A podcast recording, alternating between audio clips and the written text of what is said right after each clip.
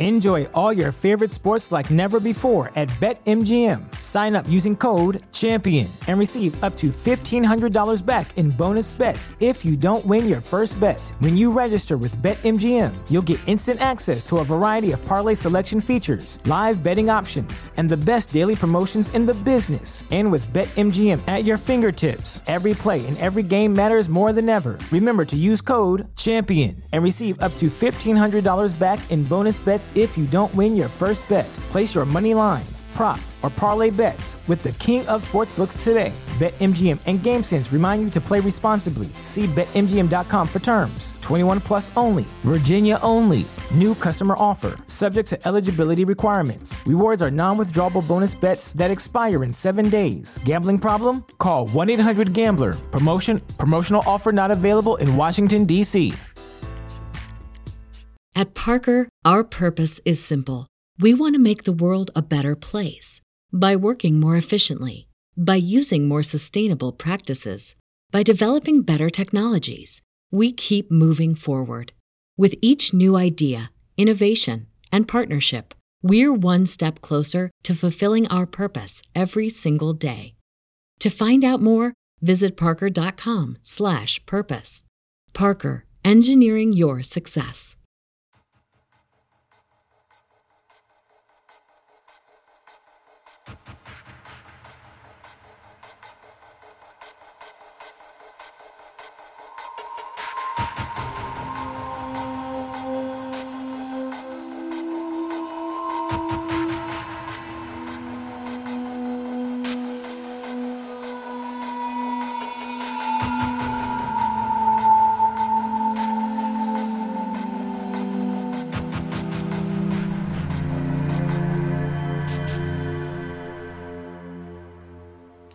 Eccoci, siamo live anche questa sera con Ian Scott, forse ci, si unirà a noi anche nella sua augusta presenza Marco Taddia. Ciao Ian, eh, salutiamo Ciao. anche quelli che sono già collega- collegati, Alessandro, Giugiu Giarlo, Luca, Verusca, Luca, Luca, Luca, Luca, Baby Minecraft, Marcello, Michele, Giacco Lanter, Andrea e Corrado. Ciao a tutti, grazie di essere Ciao. qui con noi. Eh, Ian, presentati perché io tutta la terminologia del conservatorio, del master, del PhD... eh, Allora, io sono Ian Sessi Scott, sono un compositore di musica per media e ho studiato al conservatorio con il vecchio ordinamento, quindi i famosi dieci anni tutti tirati, e ho fatto un master in eh, orchestrazione contemporanea. Io adesso sto per, adesso ad ottobre, com- per cominciare anche il dottorato a Dublino invece, anziché a Firenze in Italia, eh, su una- un progetto di orchestrazione tridimensionale per l'applicazione per cinema e media. Che è fantastico. Tra l'altro diciamo che hai dovuto fare l'esame di inglese come frutto della, della Brexit, no? Questo ce lo raccontavi nel fuori onda. Sì, tu, no, sei, no. tu sei metà, me- me- metà inglese, metà scozzese, metà italiano, metà tutto. Eh, Sì, no, no, eh, sono anche mezzo brasiliano da parte della famiglia di mia madre. No, a parte scherzi, no, ave- ho, eh, avendo la cittad- sia la cittadinanza inglese sia quella italiana, ho dovuto fare tutta l'application per poter fare il PhD e il proposal per vincere l'IRC, l'ho dovuto fare in italiano. Il problema qual è? È che naturalmente facendolo in italiano non viene riconosciuto che so l'inglese, quindi ho dovuto, so- cioè, sono dovuto andare a fare l'IELTS adesso, settimana scorsa, e speriamo sia andato bene perché se prendo meno di un B2 veramente mio padre mi tira. Eh. Mamma mia. Salutiamo anche Andrea, Corrado Tiera, Demolex e, e di nuovo Antonio. Allora, eh, colonne sonore, quindi tu fai il compositore, ehm, campi facendo questa cosa? Ecco, cominciamo la domanda un po', cioè ci si campa, sì. Allora, sì, no, no, no, campare ci si può campare e ho cominciato sei anni fa in modo professionale, nel senso non che già non lo facessi prima in qualche modo, ma più che altro ho aperto la partita IVA e ho iniziato a pagare bollette e affitto. E per me questo basta e avanza. Sì, finché paghi però. e quindi eh, ho iniziato a fatturare, quindi ho iniziato a lavorare con diverse aziende diverse e soprattutto non soltanto a livello di documentaristica o film, ma per quanto riguarda proprio anche la televisione o per quanto può essere anche la, la pubblicità, tantissima pubblicità, a livello che ne possano essere giocattoli, che possano essere edicola o che possano arrivare, che ne so, a brand come le marche di Ferretti o Riva, che sono dei brand nel quali noi chiamiamo eh, corporative videos che sono di promozione e di conseguenza con, con il tempo sono riuscito a immettermi con un minimo di conoscenze, un minimo di nome all'interno di questo ambiente. Adesso mi sono trasferito in Irlanda sperando di ampliare la cosa, però sono arrivato preciso quando è cascato il lockdown, quindi ancora non mi sono preso, no, a parte scherzi, ancora qualche contatto ce l'ho già aperto, eh, più, più, che altro sull'animazione, perché qui va fortissimo l'animazione, io avevo già collaborato con, eh, con la Comics eh, tanti anni fa eh, con, con vari colleghi e di conseguenza voglio riaprire quell'ambiente lì. Adesso, sinceramente, se devo essere sincero, la, la, partenza a livello musicale non è stata ho preso e ho cominciato a fare il compositore.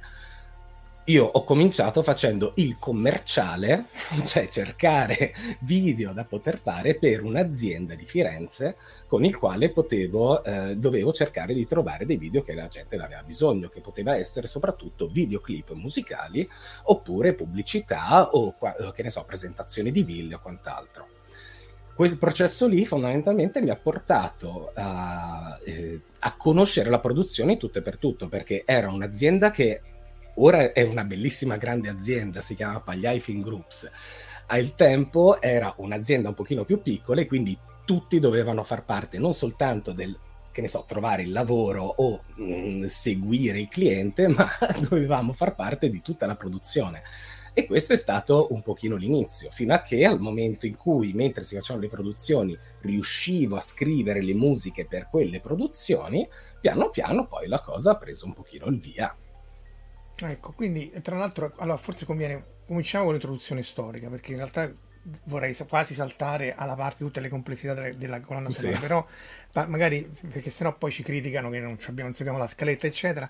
Partiamo un po' da perché al film è nata ed è stata associata alla colonna sonora e poi come, vediamo come si fa e poi tutte le, le, le varie professionalità perché poi non c'è, mi spiegavi proprio nel fuori onda non c'è solo il compositore quindi partiamo dalla storia che tu mi hai dato vedere allora, qui mi diverto. Eh, chiedo scusa nel caso che si veda, però qualche appunto ce l'ho perché voglio seguire un attimo un minimo di organizzazione. Però, Beh. allora, fondamentalmente, dall'inizio di quello che... cioè, perché esiste la musica con il film, d'accordo?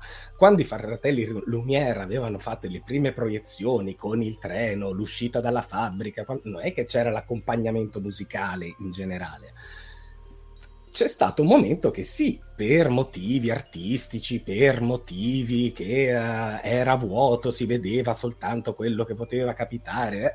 No, non era quello è molto banale ed è brutto e sono sicuro che qualcuno mi darà contro, però è vero. Il rumore della macchina da presa che proiettava, il pro- cioè il proiettore che proiettava era talmente forte. Non è che si sta parlando del cinema come oggi che ti metti seduto bellino. Loro andavano con delle fiere con un tendone con questo coso che faceva veramente tanto rumore e di conseguenza uno tra i modi con il quale anche già i fratelli Lumière avevano trovato una soluzione era quella di cercare di allietare la cosa aggiungendo anche un pianoforte o un organetto, d'accordo? E um, immaginate che fondamentalmente la prima vera musica, cioè ecco, per esempio, partendo proprio da questa foto, la prima musica da film, se si vuole chiamare così, è stata fatta da questo signore, d'accordo, da Camille Sensen, ed era la prima composizione commissionata. Ma perché? La musica ai tempi non è che veniva composta per i film, venivano utilizzate delle musiche preesistenti e messe sopra. Soprattutto venivano utilizzate musiche popolari, il famoso honky tonky, eh, veniva utilizzato quello che si poteva. C'è stato un momento nel quale, ma perché non avere una musica che poteva far parte di un prodotto intero? Non era registrato su pellicola, non era registrato sul film, era una musica scritta in modo tale che poteva essere poi suonata esattamente durante il film e chiamato, eh, fu chiamato Camille Sansan che scomissio- eh, venne commissionata questa musica che, eh, per un film chiamato L'assassinio del duca di Guise del, L'assassin del de Duc de Guise non so come si pronunci il problema qual è? Già ai tempi era venuta fuori il problema de- del costo della composizione. Uno, chiedere la- il costo del compositore per poter scrivere la musica. Due, ogni volta chiamare tutti gli orchestrali, non soltanto un pianista o un ensemble o qualcosa di più piccolo, si sta parlando di un'intera orchestra per ogni esecuzione del film. Gli spazi non potevi farlo dappertutto, non, non c'era modo. Di conseguenza, allora iniziarono a chiedere a, a Camille di poter avere delle riduzioni per poterlo far suonare a. Co- Sconto. costava di più avere la riduzione per ensemble o per pianoforte e quant'altro, quindi la musica da film se lì stava per partire ed è stata la prima commissione nel 1908 della storia, non andò a buon fine sfortunatamente. Allora si riprese a cercare di pensare alla musica a livello più pratico, quindi come si diceva prima con un pianista, con un organista, ma anche lì che musiche si potevano mettere, la commissione costava troppo. Allora di conseguenza viene fuori, e questo è orgoglio italiano, viva Dublino, quindi dire questa cosa mi fa tantissimo piacere, c'è sempre orgoglio italiano, c'era un certo Giuseppe Becce che ha inventato, ok, lui è vicentino, però poi è andato a, eh, a Dublino, eh, scusami, a Berlino a lavorare, e ha creato quello che adesso si chiamano i fake books. Non il fake book dei jazzisti con tutti gli evergreen, con tutte le cose, niente di tutto ciò. Era fondamentalmente, guarda, se c'è, dovresti trovare una foto che si chiama fake book nella cartella oppure fake book 1, 2, 3. Questa. Esatto. Esatto, adesso questo qui è quello americano, poi c'è anche quello italiano di questo signore, ma se vedete un'altra foto ancora nel quale c'è la parte interna, esattamente, c'era una lista nel quale c'erano eh, le parti, come vedete, humorous, cioè umoristiche, oppure la caccia, oppure l'impazienza, oppure le, i temi amorosi. Dato che c'erano varie situazioni nei film che potevano essere queste, c'era una lista di musiche che diceva guarda vai tranquillo se suoni per esempio una qualsiasi di queste musiche del, diamo dai l'effetto che vuoi di innamoramento ma scusa per, perché si chiama fake book fake come finto? Sì, adesso, questo sinceramente l'origine della parola la so fino a un certo punto. Fake book è un nome che, come dicevo prima, viene dato anche a un certo tipo di testo nel quale ci sono tutti gli evergreen del jazz, praticamente ah. un tomo di queste dimensioni qua, nei quali ci sono tutti i brani. Poi i puristi dicono no, non è nella tonalità originale, no, non è in quella, cioè ce ne sono varie, ma fondamentalmente sono fake books, sono delle raccolte di queste mm-hmm. musiche nel quale eh, sono tutte messe in modo eh, indicizzate e quant'altro. Adesso c'erano più tipologie di libri, questo qui è quello americano, eh, infatti vedete qui ci sono anche eh, quello che compariva, lo potete trovare, anzi se avete voglia di prendere e suonare qualcosa come veniva suonato durante i film muti, queste qui sono le partiture che venivano utilizzate a dritto, le trovate dappertutto, sono fuori copyright, non ci sono più problemi a poterle scaricare. e poi come dice, scusa, come dice anche Jack O'Lantern, quindi ogni spettacolo ogni musicista poi in sala faceva un po' come voleva, cioè sceglieva un po' lui che cosa suonare. Allora, questo è proprio il passaggio dopo, grazie della domanda perché mi apri proprio la parte dopo, che è eh, il Q-Sheet. Allora, che cos'è il Q-Sheet? Anche nelle produzioni di oggi, anzi questo sarebbe il punto che direi poi dopo, però il Q-Sheet, quando fai un film, quando fai un, una cosa di questo genere qua, tu devi dire a la SIAE, per esempio, a, a chi ha i diritti o quanta, dove quella musica va e in che punti e per quanto. Questo testo qua adesso è in una forma base per poter dare una spinta a dire guardate questi sono dei punti di riferimento ma dopo a livello di edizioni gli editori quelli che avevano i copyright e quant'altro avevano queste scelte e veniva compilato su un pezzo di carta, veniva compilato, guardate, scri- eh, che ne so, suona Fure Elise per il primo minuto e venti, quando c'è il titolo stoppa, dopo passa, che ne so, alla sonata di Debussy perché tutte cose in questa, cioè erano tutte segnalate minuto per minuto, cercando di essere più precisi possibili, ma ciao! e ciao, a quel punto lì che cosa succedeva? Ah, figurati. E che cosa succedeva?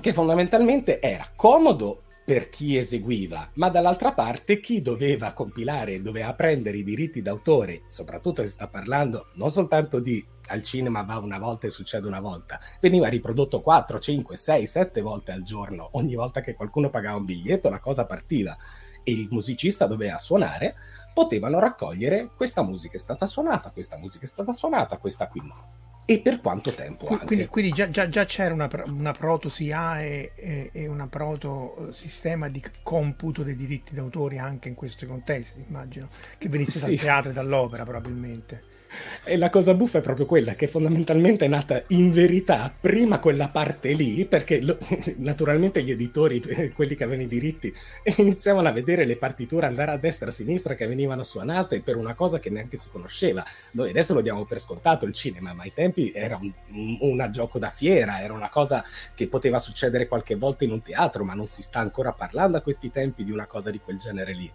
e di conseguenza eh, veniva, non è che era caso, anzi dovevano essere particolarmente bravi, per assurdo c'era bisogno addirittura di una preparazione eh, da accompagnatore pianistico importante perché non tutti i brani erano nella stessa tonalità. E se tu devi finire una scena oppure collegarla con l'altro oppure sai, i tempi, devi guardare la partitura, guardare il film allo stesso tempo, cercare di cadere a tempo e tutto il resto, se devi cambiare anche tonalità devi essere uno bravo a fare una modulazione a modo, ma veloce.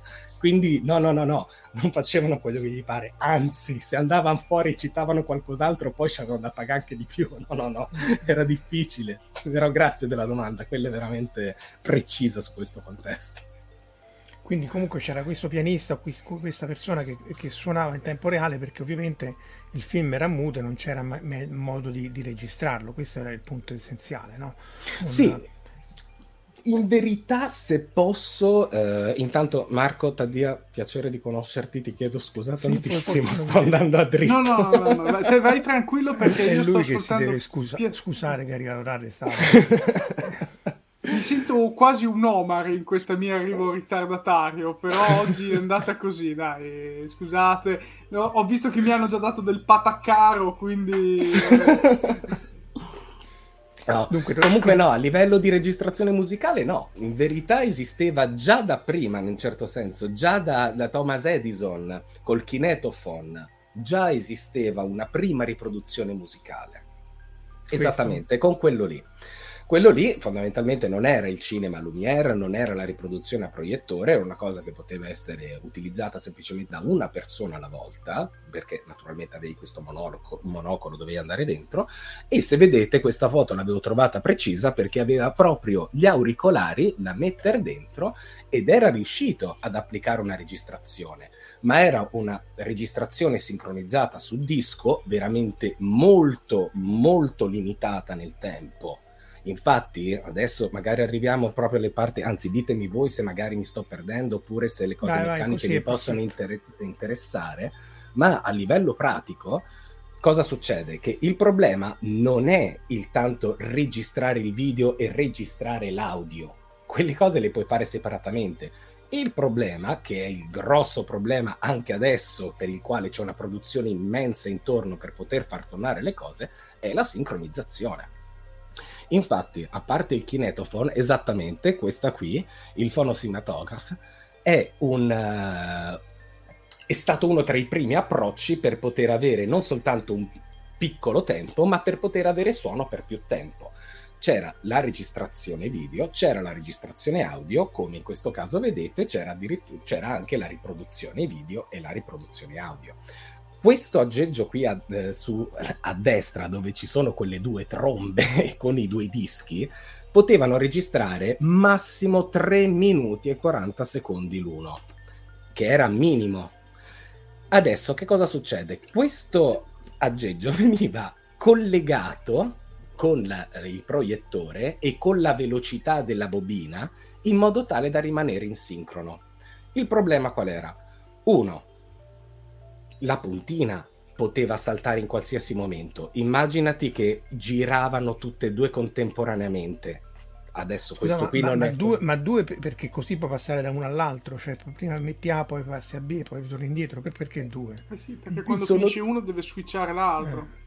Esattamente, in un certo senso è il primo DJ della storia questa cosa qui, perché parte un disco, poi quando finisce pa- eh, passa all'altro e dopo si ripassa dall'altra parte di nuovo con il nuovo disco.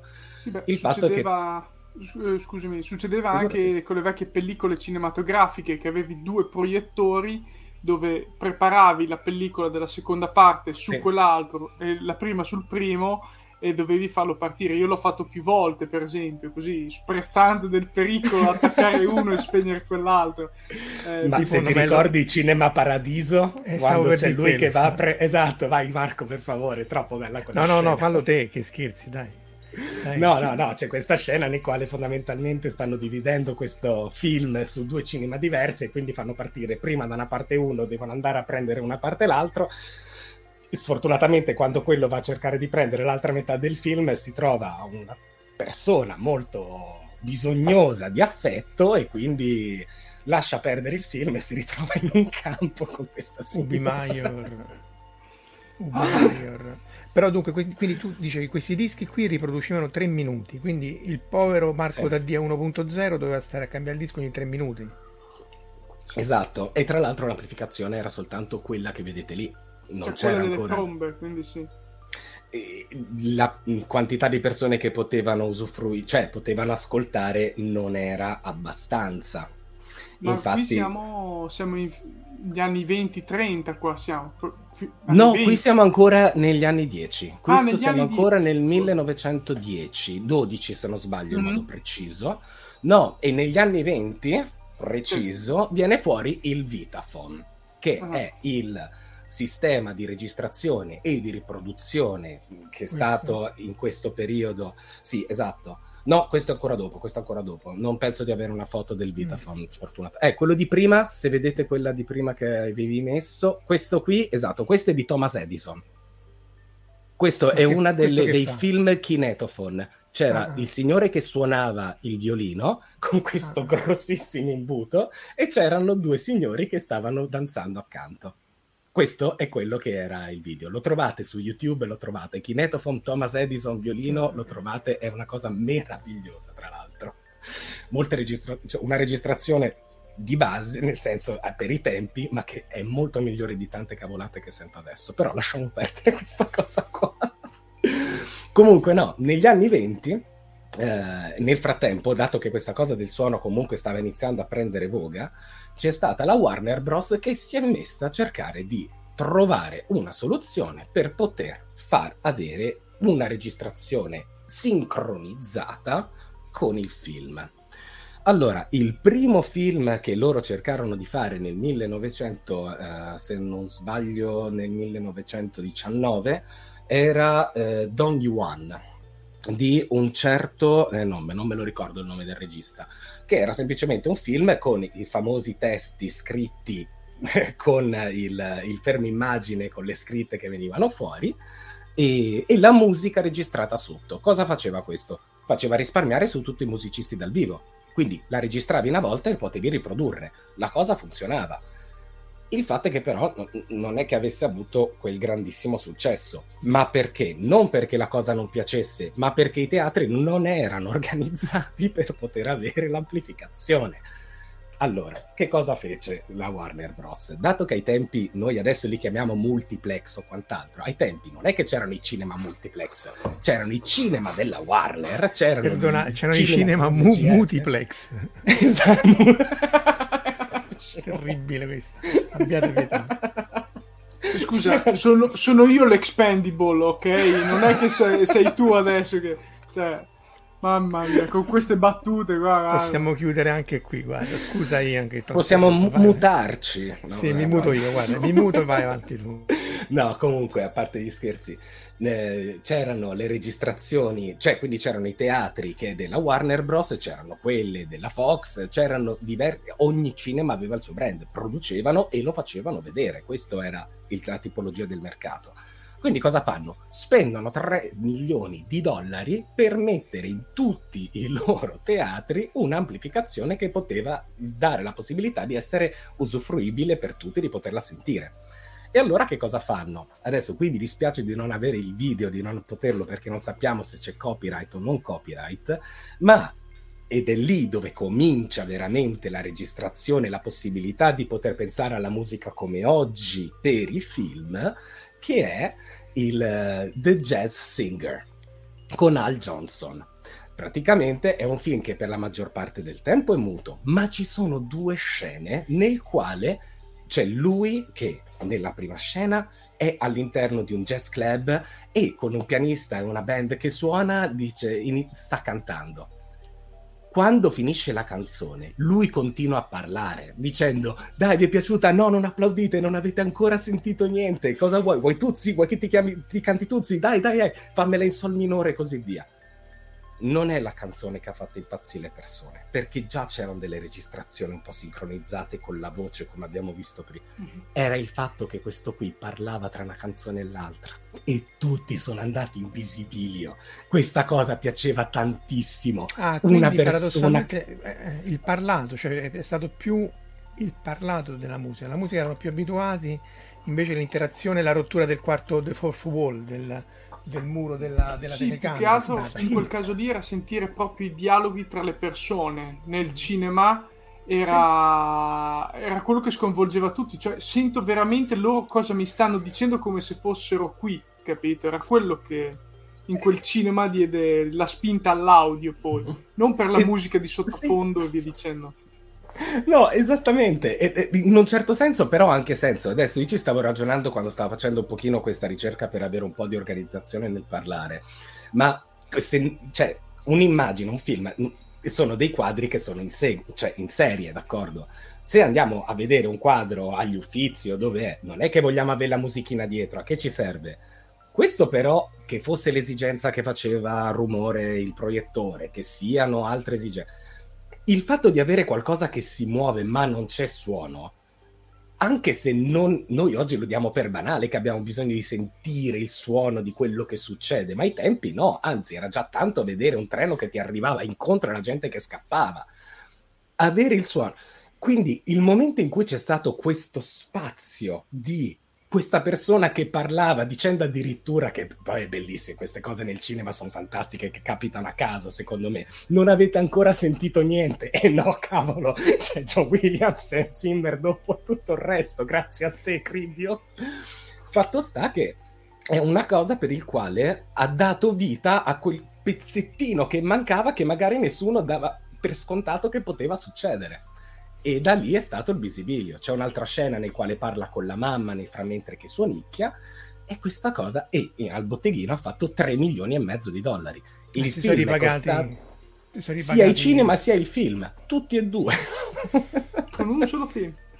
Con un solo film, perché il, il film è costato 500 mila dollari e eh, 487 mila dollari e il, gli impianti più o meno sui 3 milioni, quindi 3 milioni e mezzo hanno fatto a pari e si sono messi sul, per primi in un certo senso sul mercato. Poi c'è stata anche l'MG che è arrivata, l'RCA, eh, no, la CRA, non mi ricordo il nome, comunque un'altra azienda e tutti avevano il loro modo di poter fare le registrazioni e c'è stato proprio un accordo tra le varie case dicendo ok, dobbiamo uniformarci.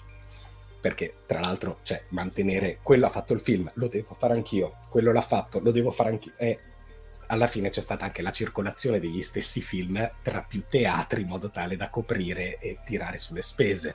Quindi è tutto un altro discorso. Però è da lì che è nata, in un certo senso, la registrazione del suono e che ha portato la possibilità di non avere più i musicisti che venivano a suonare in teatro, ma la possibilità di poter registrare. Il problema qual è? Adesso scusate, veramente ragazzi, fermatemi se nel caso sta vai, andando vai, fuori vai, strada. Però... Questo è... okay. Questo ci interessa di sapere. Ok, allora, dal momento in cui c'era la musica, a livello concettuale, immaginatevi che quello che vedete è quello che succede adesso, no? Quindi tutto quello che succede dovete vederlo. Quindi, che cosa c'è? Ci sono due scuole di pensiero. Uno continua ad avere la musica fuori e cerco di avere qualche registrazione dentro, magari di parole o quello che può essere. Dall'altro, io come metto la musica se nessuno mi sta suonando in scena?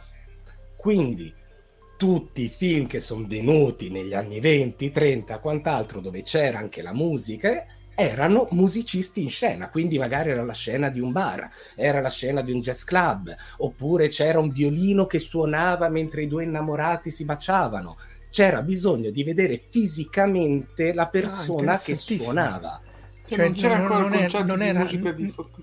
Eh, esatto, interessante questa cosa. Effettivamente Perché ormai si abbinava al suono alla cosa reale, era, era tremendo. Infatti, eh, andando avanti, non mi ricordo adesso il nome preciso al volo in due secondi, però c'è stato, ah, eccolo qui.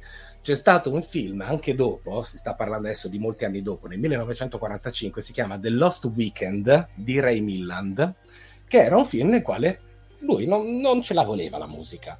E infatti è stato un fiasco totale. Ne, cioè, la, la critica ne ha parlato male, mancava qualcosa e quant'altro quattro anni dopo è stato chiamato Rozza, un altro compositore, per scrivere la musica e quel film ha fatto il botto. Cioè la musica disaccoppiata dalla presenza dello strumento in, cioè no, in questo caso no no no questo scusatemi no sì è vero ho fatto confusione perdonatemi. Qui adesso si sta parlando soltanto di avere la musica o non avere più la musica all'interno della cosa che sia visiva o non visiva. In questo caso non era neanche più visiva. Ma la gente ormai si era abituata talmente tanto ad avere la musica all'interno dei film che questa, questo caso qui di un film che al botteghino è andato in perdita, rifacendolo con la musica ha vinto tutto, è stato il momento nel quale ah, cioè qualsiasi cioè dubbio... Cioè, lo, scusa, lo stesso film rifatto con la musica, quindi... Sì, sì, ci hanno ah, semplicemente riregistrato la musica con... sopra. Scusa Marco, è lo stesso concetto del podcast di Fantascientificast o anche dei video che mettiamo noi su YouTube, una base, un sottofondo musicale rende più eh, tranquilla l'ascolto e quindi eh, non so, rende più armonico e viene più apprezzato l'ascolto con un sottofondo musicale, se a tema e via dicendo. Nel caso nostro perché copre sì. le voci e quindi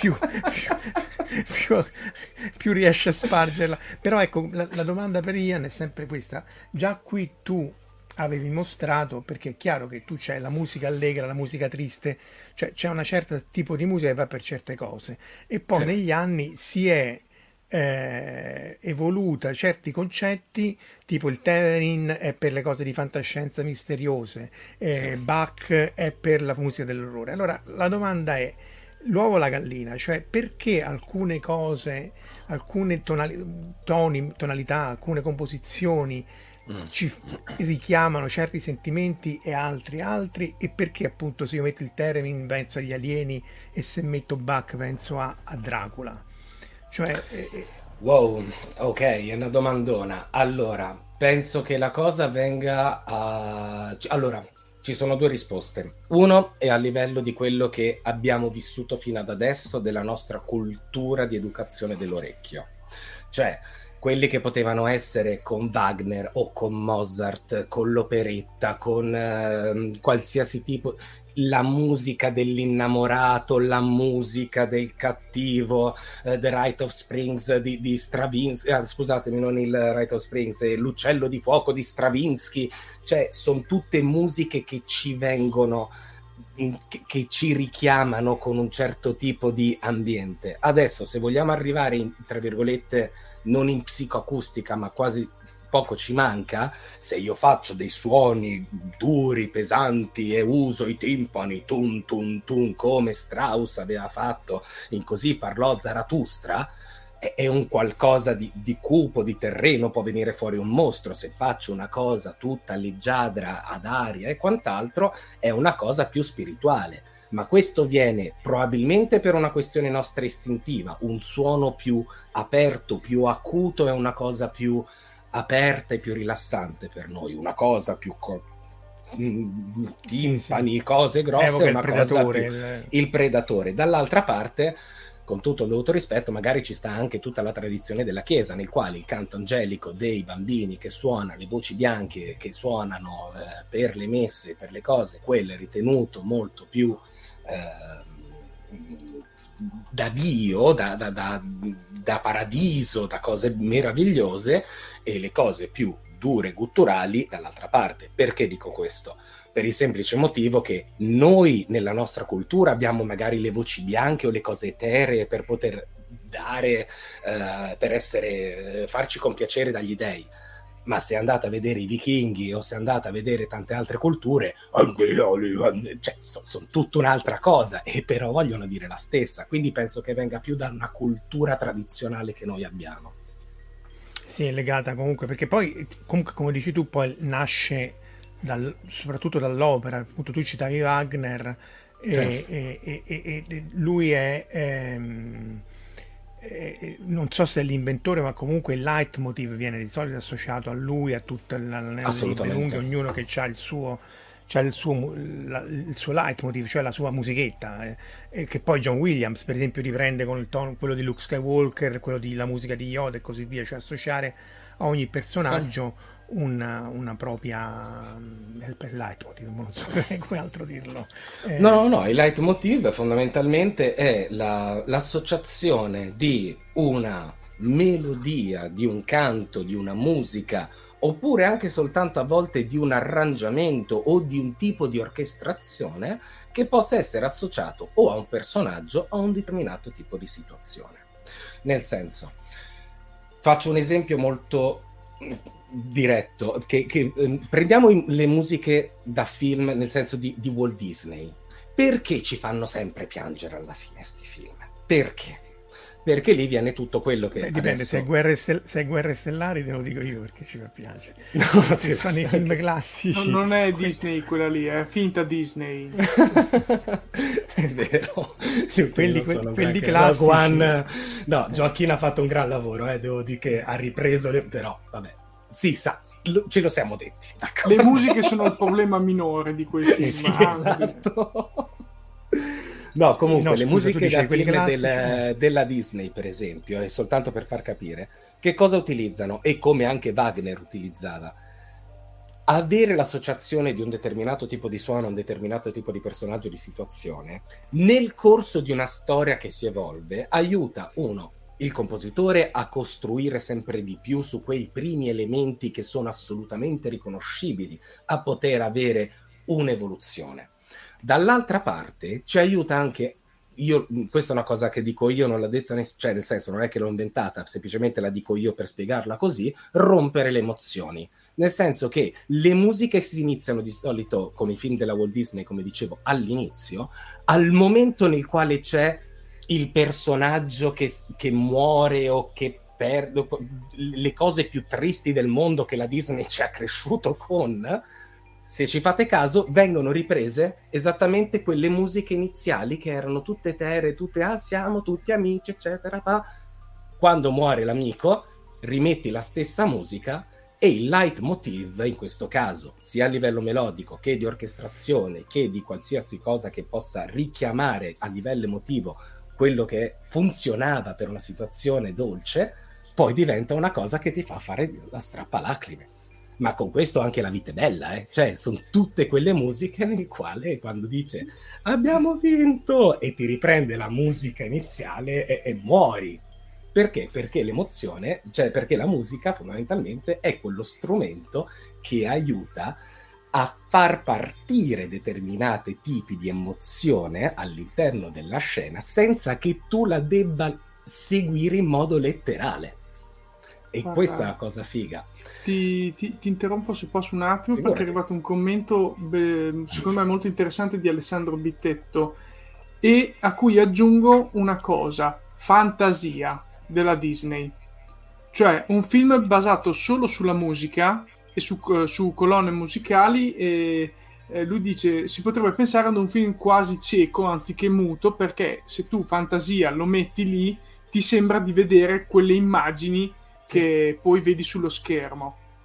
Assolutamente, assolutamente. Questo come Mendelssohn eh, per esempio ci sono dei brani di Mendelssohn, eh, ce n'è uno che piace tantissimo alla mia moglie quando la suono ogni tanto, che si chiama il Barcarolo veneziano, ok? Che praticamente ha questa, ha una melodia naturalmente, però inizia con questo tairam pam, taram pam Adesso, detta così e suonata così con la mia voce, dici anche vai a quel paese, ma se la suoni, se ti immagini il vogare di un gondoliere veneziano, taram, pam, ta, e inizia questa melodia alta, alta, tanta rampa. Sembra un gondoliere la mattina di Venezia che, che, sta cantando, ma anche senza dirlo, basta leggere il titolo e la cosa, la cosa funziona. Come fantasia. Fantasia è riuscita a dare quello che fondamentalmente è l'immaginazione di, di un bambino che ascolta una cosa e si immagina cose, l'immaginazione parte, ma non soltanto Fantasia 1, ma anche l'ultimo Fantasia, mm, quando 2000, ci sono i brani di Gershwin con la città. Ma dai, è riuscito a rappresentare forse quello che Gershwin aveva veramente in testa di rappresentare la città frenetica in quel modo lì con i momenti da un punto all'altro. Dai, meraviglioso. Quelli sono fantastici. Tra l'altro Fantasia sì. fece pochissimi soldi, in realtà fu un flop all'inizio, solo la gente non lo capì perché appunto non, non si aspettava eh, un film, un, un film neanche un musical, un film solo musicale nel senso letterale. Fantasia 2000 come, come riprendeva alcuni brani ed era però appunto c'era molti brani più moderni. Eh, quello pure quello fu un successo, infatti. Però sono Ma... l'eccezione. Sì, sì, quello assolutamente, assolutamente. Ah, una cosa che Marco avevi detto prima riguardo al Termin. Quella ah, è una sì. cosa interessante. Allora, ci sono determinate cose che assecondiamo a quello che abbiamo vissuto in un certo senso, va bene? Nel senso, il Teremin è stato utilizzato per la maggior parte dei casi, per esempio con Doctor Who, con il, la, la, sigla iniziale, per esempio, ha dei suoni molto UFO, ha delle cose che ci richiamano gli alieni ed è stato sempre poi il famoso quel suonino lì, è sempre stata assecondata dall'inizio il Teremin in verità è stato, non si so dire delle altre partiture adesso a, a, a, memoria di dove è stato utilizzato, ma ce ne sono tante, ma anche di film degli anni 40, degli anni 50, nel quale ci sono questi suoni del Teremin all'interno. Però noi lo assecondiamo a quello perché quello è il suono degli alieni, è l'unico sì, ma noi non suono... È che abbiamo... Sì, però noi non abbiamo, è, è, è, vero, hai ragione, è tutto, però noi non abbiamo mai no, sentito no, no. gli alieni. Allora, perché quel tipo di suono richiama nel, nel, quando c'erano gli alieni ad Atlantide, cioè perché qui, quel tipo di suono universalmente richiama gli alieni, ma da, da, da, dall'inizio, cioè non adesso in quanto figlio dei film anni 50, deve, deve in qualche maniera rispecchiare qualcosa di, di, di, di mistero, di, appunto che, che risale all'evoluzione dell'uomo perché eh... ci sta sì quello hai assolutamente ragione potrebbe esserci un link importante a livello di un suono che un suono così metallico così sibilo così alto che sai il theremin è forse uno tra i primi strumenti elettronici in un certo senso che sono stati evo- sviluppati sì. e quindi probabilmente non saprei risponderti se non dirti che proprio perché non abbiamo mai sentito gli alieni, forse quel suono che non abbiamo neanche sentito in modo evidente prima così tanto è stato quella cosa per il quale, ma guarda, ci sta proprio bene, però questo non te lo posso dire più di così. Questo sinceramente non, non, sap- non avrei una risposta di- diretta, sinceramente. Sì, dalla zampogna. zampogna. Dopodiché, eh, eh, dopodiché, dunque, ci sono due, un post su Scientificast di Andrea Bersani sul Termine e credo che anche c'è un podcast di Omar, una delle primissime puntate di Fantascientificast sul Termine che dovremmo uh, recuperare.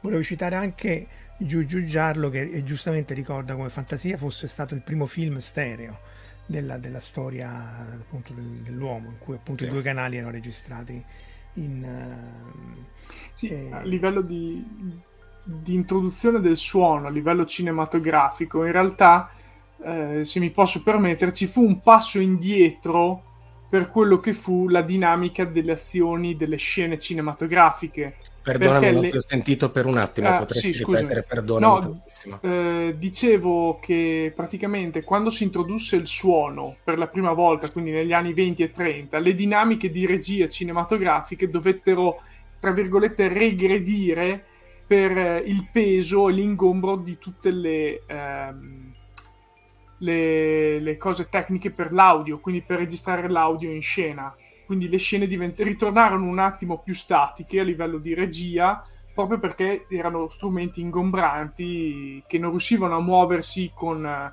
la semplicità che avevano prima le sole macchine da presa, ecco. No, no, per no, fare la presa diretta, intendi dire, cioè per fare il, il, il, la registrazione dell'audio in sì, presa sì, diretta. Sì. Cioè tutte le macchine, quindi le, i microfoni in campo, tutte quelle cose, per avere un audio buono eh, c'era la necessità di avere macchinari molto ingombranti e pesanti inizialmente, quindi una regia che prima riusciva a permettersi di fare dei movimenti di macchina di un certo tipo, con l'introduzione del sonoro, che fu un netto passo avanti, quello ovviamente, dovette ritornare un pelo indietro perché eh, doveva, era costretta eh, in certe movimentazioni dagli impianti audio che erano più ingombranti, cioè erano una cosa in più che prima non c'era, ecco. E soprattutto se spostavi facevi rumore entrava in registrazione. Assolutamente. E infatti anche quelli dietro che prima potevano permettersi di parlare, tra virgolette, dei cavoli loro in scena, e spesso succedeva nei film muti, dopo in quelli sonori dovevano stare tutti zitti, ecco. Uno quello, ma poi tra l'altro è per quello che c'è stato poi poco tempo per poi arrivare alla tipologia di registrazione, tra virgolette, più odierna, che è il re-recording cioè la possibilità di poter registrare con ehm, il suono ottico su pellicola. Sulla parte sinistra della pellicola, la pellicola è fatta con questi frame continuati, sulla parte sinistra e destra ci sono dei buchini che praticamente... Insomma, e al, tra il fotogramma sinistra e i buchini c'è una piccola strisciolina che è il suono dal quale potevi registrare e con il quale, anche se nel caso per esempio c'era una scena difficile, c'era la possibilità di fare il dubbing, cioè il doppiaggio. Questa cosa qui diede la, la, possibilità di potersi organizzare anche prima del film, poter, cioè anche dopo il film, di poter come fare le musiche, eccetera. E infatti qui in un certo senso si può arrivare a parlare di come funziona la produzione in generale, nel senso che la musica è l'ultima cosa che viene fatta prima delle ultime color correction nel caso, ma che viene fatta quando il film è stato chiuso. Cioè, il film viene prodotto, viene fatta la preproduzione, vengono chiamati gli artisti per avere le idee degli ambienti, delle cose, viene, inizia a, a, a, partire tutta l'idea di, di creare eh, l'equipe per poterlo fare, gli attori, viene registrato il film, c'è lo script, tutto. Al momento in cui hai tutto il materiale inizia a fare tutto il montaggio del film dato che non hai bisogno della musica che venga o suonata dal vivo in questo caso, ma la puoi riregistrare anche dopo, d'accordo? Puoi montare il film con molta più libertà. Se magari avevamo dei problemi con la registrazione, dato che c'era l'audio che era molto invadente prima, adesso abbiamo ancora più libertà. Che cosa succede? Che fondamentalmente quest'ultimo passaggio, soprattutto nel periodo d'oro, si sta parlando degli anni 30 fino agli anni 50 di produzione, nei quali non c'erano i computer per fare le musiche, non c'erano i virtual instrument, non c'era Cubase, Pro Tool, non c'era niente di questo. Se volete, vorrei citare David Raksin, me lo sono tenuto qui aperto apposta perché è l'esempio evidente di come funzionava la giornata del compositore a Hollywood in quel periodo eh, David Raksin è un compositore che ai tempi, in questo caso, lavorava con Charlie Chaplin a dritto.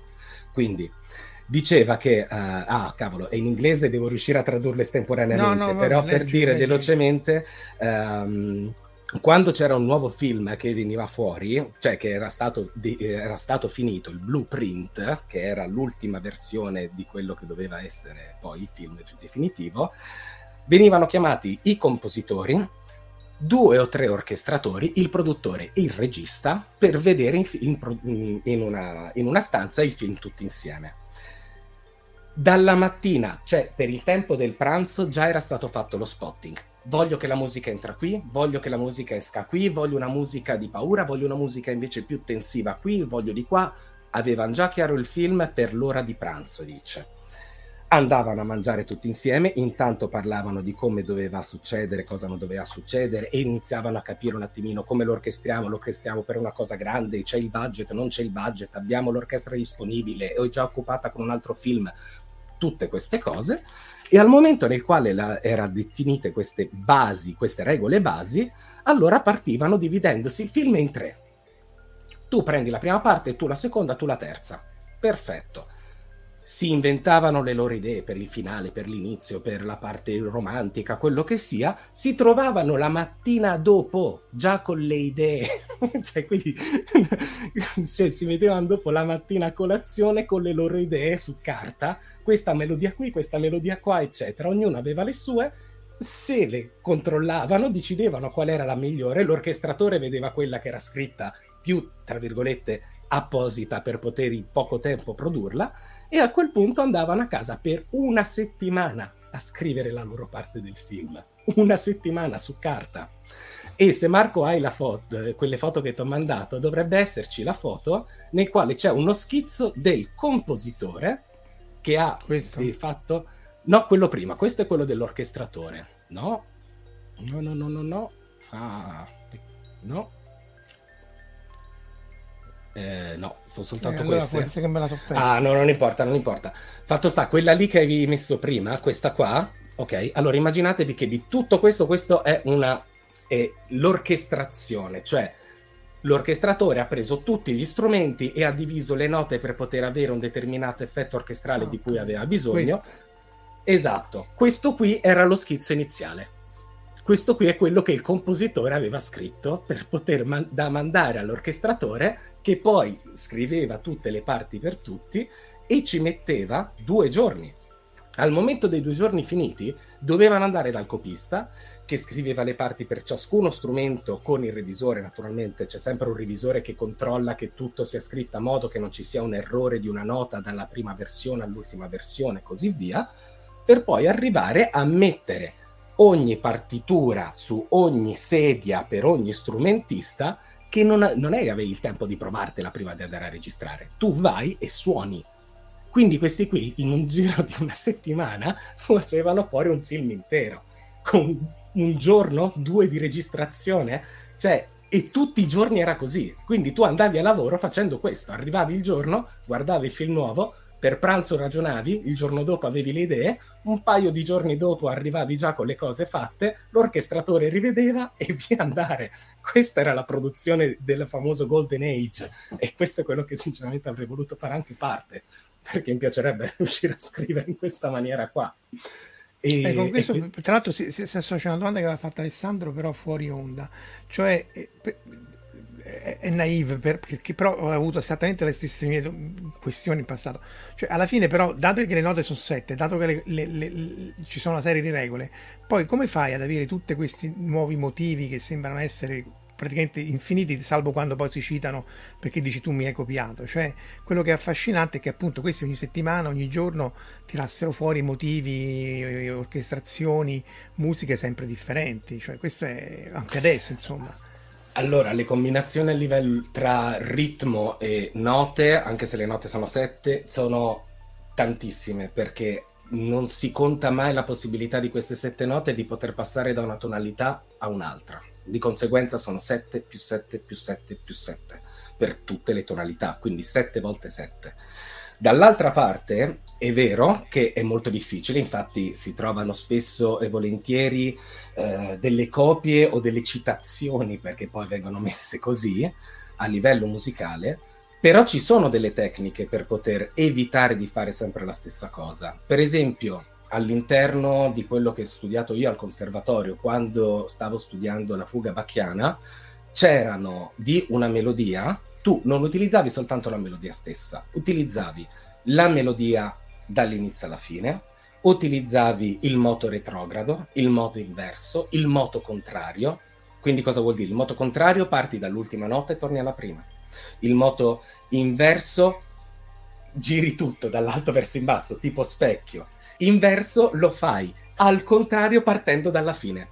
Quindi la possibilità di combinazioni che puoi avere semplicemente da una melodia, per esempio questa è una cosa che io faccio a livello di composizione musicale all'interno dei film, è quella di avere un tema o più temi, quello che può essere, perché magari sono i momenti importanti che con il registro la produzione decidiamo che lo sono, e poi per tutti quelli che sono i riempitivi utilizzare continuamente il materiale che il- l'ascoltatore ha sentito, rielaborandolo in tutte le sue possibili forme in modo tale da farlo sentire sempre a casa. Esempio, E.T., quan- eh, John Williams la melodia Tairan, d'accordo, meravigliosa. Se ci fate caso, dall'inizio del film non la senti una volta tutta la melodia, non la senti una volta. Si ah, comincia sì? soltanto con 3, 4, 5 note ampliate, staccate, tempi scomposti, strani da ambiente. Soltanto quando quella bicicletta salta e va sulla luna e parte con tutta l'orchestra. Perché? Perché cerca di utilizzare un concetto e lo spalma dappertutto. I film che invece hanno 2400 note, 2400 musiche diverse, che non, non, non, te la ricordi nemmeno, non ti ricordi nemmeno un tema. Invece l'importante è quello di creare qualcosa che sia organico. Beh, anche perché poi la musica c'è questa cosa che tu la devi sentire più volte, no? Cioè anche una canzone, nella mia ignoranza assoluta, quello che sapevo è che certo. in ogni caso tu devi risentire oppure reincontrare un tema che hai già incontrato, eh, te, la, te, te la fa piacere di più, te la fa godere meglio. Quindi immagino che nel film sia lo stesso, cioè via via che il tema eh, viene rielaborata e viene portata avanti nel, nel, corso del film, poi appunto questa cosa di E.T. per esempio non ci avevo mai fatto caso, eh, però poi tu lo, lo, te la ritrovi familiare, insomma, è come un po' come la legge del film che tu non puoi usare concetti se non vengono prima introdotti, Ritorno al futuro certo. è il certo. classico, quindi questo eh, infatti John Williams stesso ne T cita Yoda, no? cita il tema di Yoda quando vanno ad Halloween. Sì, è vero, è vero. Eh. e c'è anche l'omino, c'è anche il piccolino. Spielberg fa proprio vedere lo Yoda piccolino sì, per sì, strada. Sì, eh sì, per quello, perché da quel punto di vista lì dell'ascolto in ripetizione è assolutamente vero. Ci sono certe cose che ci rimangono, magari non ci rimangono in testa a memoria a lungo termine subito, però ci rimangono, su... esci dal cinema e te la canti. Per esempio quando uh, esci da Indiana Jones, tanta tanta, perché? Perché l'ha suonata tutto il film, te l'hai sentita per due ore a dritto, se non esci facendo quello vuol dire che hai sbagliato qualcosa durante il film. Però se ci fai caso, per esempio, un esempio eclatante sono gli ultimi, le ultime canzoni, questa ultima estiva, quella di Confedez, eccetera, che dice eh, tanta ti, ti, stavo aspettando, che fa mille, e una canzone che sta andando tantissimo no, adesso. Me la togli se ci testa, fate la, caso, la, la cantano tutti, no? Eh, lo so, però se ci fai caso, sai perché funziona talmente tanto? Perché in verità sono tutte canzoni che abbiamo già sentito, sì. come citazione. Cioè, tanta tere tere ti stavo aspettando, cioè, quando sei qui con me, la stanza non ha più pareti, no? Così via. C'è un altro punto nel quale fa uh, tipo bo, bo, sboccio stamattina, una cosa del genere, e fondamentalmente non è altro che ba, ba, baciami bambina sulla bo. Sono canzoni costruite per vendere non è che ah mi è rimasta in testa e così, beh, no, l'hai già sentita, ma dai tuoi eh, genitori do, addirittura. Do, dov'è allora la linea di demarcazione tra la citazione e il ti faccio causa perché mi hai copiato? Allora, quella è una questione molto legale che lì posso arrivare fino a un certo punto, nel senso che so che legalmente, per esempio, le famose otto note della SIAE, se sono uguali, mm. caschi, caschi male. Mm. Il fatto che però, che cosa è considerata la melodia e qual è considerata una melodia d'arrangiamento? Cioè, qual è una melodia, una melodia cantata? Va bene, se proprio hai copiato una melodia cantata, quello eh, non c'è molto da fare, l'hai copiata, festa finita. Se ci sono dei richiami, bisogna vedere quanto la cosa sia inten- intenzionale oppure no. Per esempio, ehm, sfattiamo per esempio una cosa. Parliamo sempre di musica da film. John Williams, d'accordo? John Williams è stato accusato a livelli abnormi di aver copiato in pieno uh, da una composizione che si chiama Planets di Holst, ok? La musica de- di Star Wars della marcia imperiale, d'accordo? Se andate a sentirvela, ci sono proprio dei video nei quali fanno il comparison tra la musica originale e lui e non riesce a riconoscere qual è quella di John Williams e qual è quella di Holst. Va bene? In questo caso qua c'è stato addirittura un pagamento, nel senso che è stata una cosa più che richiesta, nel senso che John, eh, John Williams aveva detto, sei, volete la musica di Planets? È preciso, Planets, Star Wars, ci stava da Dio, ci hanno fatto il blueprint, ci hanno fatto le edizioni, come dicevo prima, l'ultima parte di produzione viene dalla musica, di conseguenza l'hanno data al compositore John Williams, ha detto sì, possiamo usare questa, se no io ho delle idee per poter fare ancora qualcosa di più, d'accordo?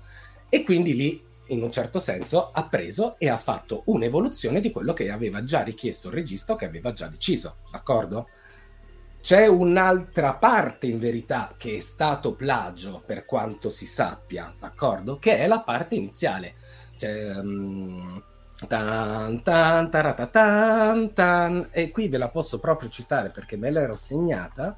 Se andate a sentirvi eh, l'opening naturalmente di Star Wars e poi dopo la sigla della serie King's Row scritta da Eric Wolfgang è esattamente una copia piena. Da una parte gli avevano chiesto di fare Holst e quello andava. La parte iniziale nel blueprint c'era sicuramente quella musica lì e hanno detto no, la musica la vogliamo. Però lì il limite dell'aver copiato o non copiato non viene dal compositore, viene dalla produzione stessa che ha fatto una scelta. A livello di composizione è difficile riuscire a copiare una cosa in modo identico senza volerlo, intendo. Se uno lo vuole lo fa ma se lo fai in modo così preciso vuol dire che non soltanto hai copiato le note o il modo, ma proprio anche l'intenzione del brano, oppure hai trasformato il brano da un genere a un altro. Quindi hai preso la stessa melodia, una melodia che cambia proprio soltanto per due note, ma è quella, parliamoci chiaro, l'hai cambiata di genere, perfetto, la consideriamo una sorta di cover, devi pagarci diritti sul brano originale se no si va in causa e si va in causa per 10-15 anni perché sono delle ecco, cose poi, appunto, ov- ovviamente tu basta che paghi i diritti cioè non, non è che poi su, su, di solito i, i, guai delle cause sono quando la gente non riconosce di aver plagiato una cosa oppure appunto non ha chiesto il permesso eh, tra l'altro sapevo sì. che eh, eh, Kubrick non aveva mai pagato i diritti di Georg Gilghetti del, ehm, delle di alcune no di 2001 no di Psycho. alcune, eh, no 2001 2001 ah, Psycho 2001, di Hitchcock. scusami eh, se però detto una cazzata. eh, d- d- Alessandro dice appunto però eh, non è che tutta la musica buona è stata scritta rimane quindi solo da ri- rielaborare citare mischiare? Mm, allora sì e no nel senso tutto quello che allora se io comincio un qualsiasi brano con come faceva Joe Williams tan tan ok? Noi ci ricordiamo adesso che Joe Williams perché ci stiamo pensando ma Bach, Beethoven, Mozart, Wagner hanno utilizzato quella quinta da poter utilizzare oppure una quarta. Cioè la serie completa di una composizione vuol dire veramente andare a prendere tutto, qualsiasi cosa è già stato suonato, ma a livello di, di combinazione ritmica, a livello di arrangiamento, a livello di eh, genere musicale, è veramente ancora secondo me lontana la possibilità di non avere più risorse allo stesso tempo ci sono delle cose che si stanno ancora evolvendo, che è la tipologia di suoni e di musiche, con il quale si astrae completamente il concetto da quelle che erano le musiche scritte per un certo tempo però è sì, assolutamente, si sta rimischiando continuamente, quello assolutamente vero, anzi, se prendete Kesha, quella, quella cantante, se non sbaglio, australiana, eh, che fa tanti brani eh, pop eh, e, e, dance, riprende tutti proprio i, i, master, prende proprio i pezzettini delle canzoni delle registrazioni degli anni 30 e li ripropone come beat perché c'è questa ripetizione in loop della musica e quindi la utilizza in quel modo lì, Beh, non anche, c'è molto da inventare. Daft Punk facevano così, cioè poi tutto, chiaro che loro prendono un microclip, usano il microclip come nota, però assolutamente. In, eh, però è chiaro che lì è completamente un altro livello, un altro contesto. È un altro livello, però vedi anche lì, oggi si può parlare di copiare a livello musicale oppure copiare a livello di produzione. Cioè, un compositore, io per esempio, io ho il mio costo a livello di compositore, vengo pagato per fare questa cosa e ho una parte dei diritti, d'accordo? Nel senso, la, il brano l'ho scritto io assolutamente, però la metà dei miei diritti vanno alle edizioni, d'accordo? Oppure anche in parte alla produzione o quant'altro, dipende dalla situazione, non c'è mai una regola molto precisa, cioè una regola unica. Di quello che sono le spese per par produrre tutta la musica, vuol dire pagare me, pagare gli avvocati, pagare eh, l'orchestra, i musicisti, lo studio di registrazione, la post-produzione, in un certo senso è più quello il prodotto da dover proteggere più che la copia della melodia in sé cioè sto parlando a livelli molto bassi, sto parlando anche contro di me da questo punto di vista, assolutamente, guarda, non, è una cosa molto strana di cui parlare perché tra l'altro non mi è mai capitato ancora una, un problema di plagio, fortunatamente. O sfortunatamente, Però... perché poi purché se ne parli, eh, perché vuol dire che se poi ti copiano e fai polemica... sì, sì, sì, assolutamente. no, però da quel punto di vista lì c'è più la protezione del master, cioè quelli che vengono chiamati i diritti connessi ci sono i diritti d'autore e poi ci sono i diritti connessi. I diritti connessi sono i diritti che vengono dalla riproduzione meccanica di quel prodotto che hai prodotto, non dal concetto, dall'idea che hai creato, ma da quello che è stato prodotto a livello fisico, cioè la registrazione.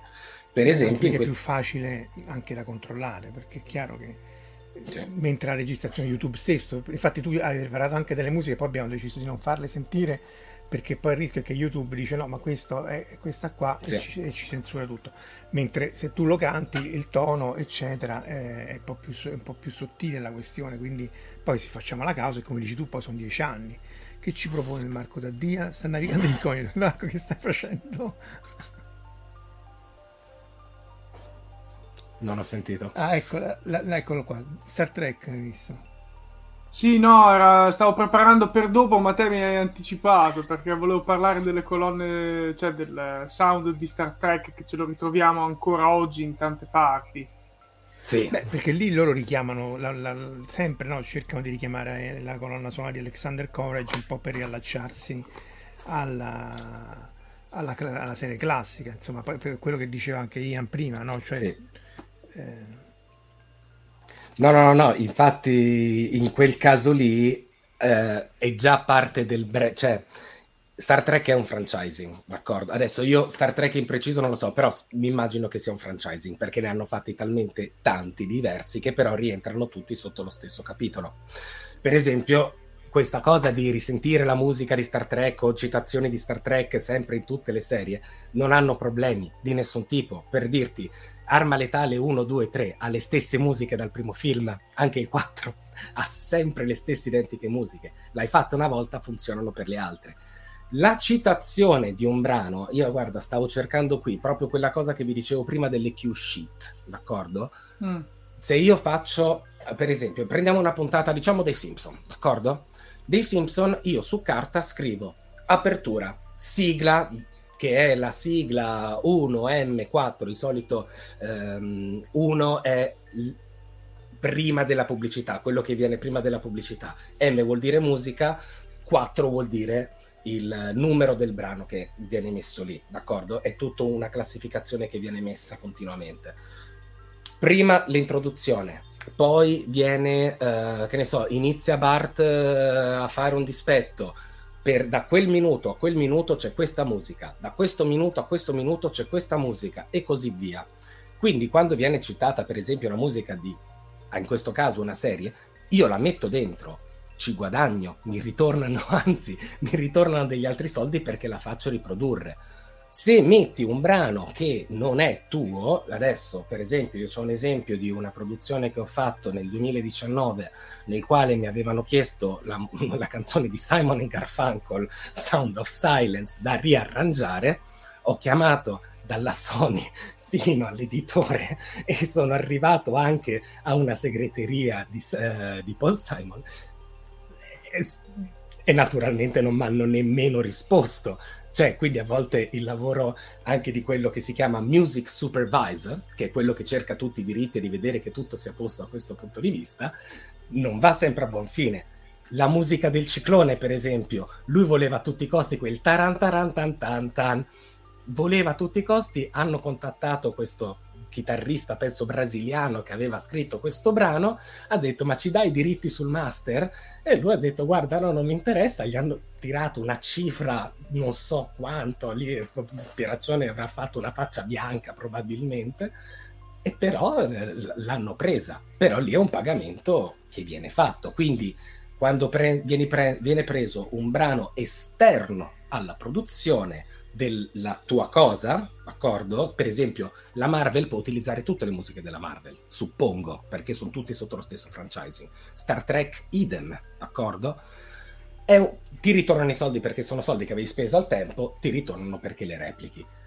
Dal punto di vista invece di altre musiche, se non hai i diritti la concessione dei diritti per poterla utilizzare in quel determinato posto, non puoi e spesso quando li vai a richiedere ti chiedono anche mandami un sample di dove lo vuoi mettere. Perché Beh, se certo. la canzone è messa in un posto in, in, in, certo. in, che ne so in uno stupro no assolutamente no. Non, non, voglio assolutamente che la mia musica venga secondata nei rally, nei rally di Trump no? non mi ricordo quale compositore e cantante ah, sì, ha fatto causa a Trump perché l'ha no, usato. i Queen eh...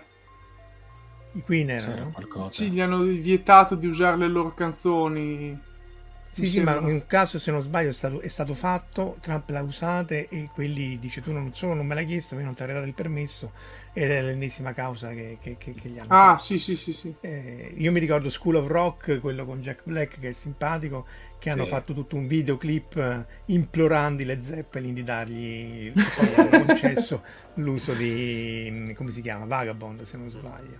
Eh, quindi dipende, che, che hai messo qui Marco?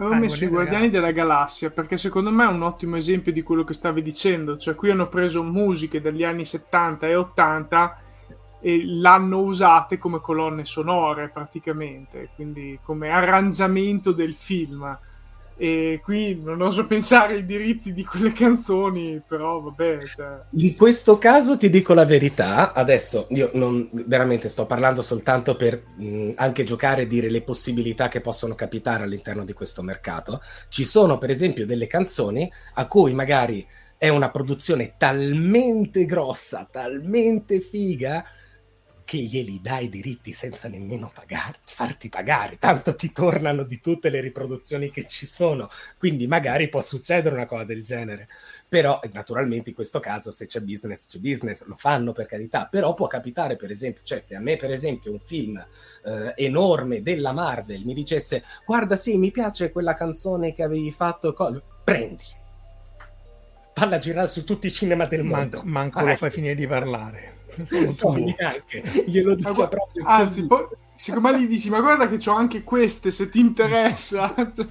Sì sì sì sì poi dopo ti richiamo quando ce l'ho yacht. Tranquillo nessun problema. Guarda, sempre per rimanere in ambito di questa tipologia di film tiro fuori un altro che è questo qua di Dune oh. eh, che secondo me all'epoca aveva una gran colonna sonora quindi eh, io non me la ricordo neanche, ti dico verità. Dune, que, questo Dune è un gran film. Eh? Un gran film C'era Sting, vero? Sì, sì, sì. Eh sì, è lui, è lui, è lui, è lui, è Sting, è Sting.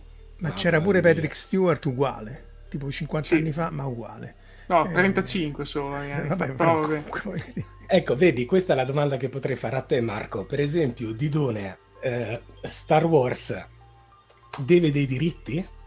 No, no, a parte che è uscito dopo il film la, il libro è completamente diverso, la, la, Dune non c'è proprio niente a che vedere, però di Star Wars l'idea, eh, Lucas ha sempre detto che riprendeva Flash Gordon e tutta quella serie di ehm, canoni della fantascienza anni 30, a cominciare dal, dall'opening crawl a proprio appunto l'approccio alla Flash Gordon, quindi eh, da quel punto di vista non è neanche una citazione, è un po' la rielaborazione di quello che è l'immaginario collettivo, in questo caso della fantascienza, ma che poi si rifà tutto a quello che è, eh, quello che è precedente. Ah, la colonna sonora di Conan, sì, questo, questo è Basil Puledoris. Aspetta che lo prendo, che poverino è morto molto giovane, a 60 anni, e lui ha fatto appunto Conan, il barbaro, il distruttore, e ha fatto um, Caccia Rosso, dove sta? Mm. Eh, eccolo qua e lui tra l'altro dopo aver avuto il, il tumore andò, uh, andò, a suonare in Spagna perché era lì che era stato girato Conan e andò a suonare in Spagna, di, cioè a, a, dirigere l'orchestra spagnola e sta tutto su YouTube tra l'altro e già si stava riprendendo e poi in realtà poi il turno riprese e morì appunto a 60 anni. Ma questo, questo tra l'altro lui disse James, no, scusa, questo è James Horner. Scusa, dove sta Basil Poliloris? Siamo fatti tutti. Eccolo qua. Lui disse che quella di Conan, eh, quella di Conan era venuta particolarmente bene perché aveva avuto un sacco di tempo per prepararsi. Cioè, John Milius gliel'aveva commissionata molto. Perché poi il problema è quello che dicevi tu, Ian, no? Che spesso uno non c'ha tempo. Mm eh, Robocop anche, sì. Sì, sì. sì dipende naturalmente da, dalla produzione. Pi- più o meno hai dalle due settimane alle otto settimane per poter uh, trascrivere eh, un film. No. Dipende dalle occasioni, con anche la trascrizione da parte dell'orchestratore. Quindi lavori a tandem. Dipende dall'occasione, dipende. Questa è particolarmente riuscita come colonna sonora. Ha fatto anche oltre Robocop anche quel mitico film che è Starship Troopers anche lì è simile, eh, perché poi ecco, dovremmo chiudere, però poi c'è la questione che poi lo stile dei compositori si ritrova, cioè quando senti, per, per dirne uno, Superman e, e, e, Guerre Stellari, si mm. capisce mm. che è lo stesso compositore, magari non sai che si chiama John Williams, eh, però si capisce, se senti Robocop e Starship Troopers eh, la mano è quella, già riconosci... Come Danny Elfman lo riconosci subito, sì. certo, so, eh, sono dei marchi di fabbrica talmente importanti che sia. Eh, però Ma che poi scusami, lo la... sapevi che Hans Zimmer, tra l'altro, che è uno che si ripete tanto spesso, eccetera, ho scoperto oggi che fa parte di... è stato uno tra i primi che aveva fatto uh, Radio, Kill the uh, Video, Kill the Radio, sta... ah, sì? è stato il suo primo gruppo.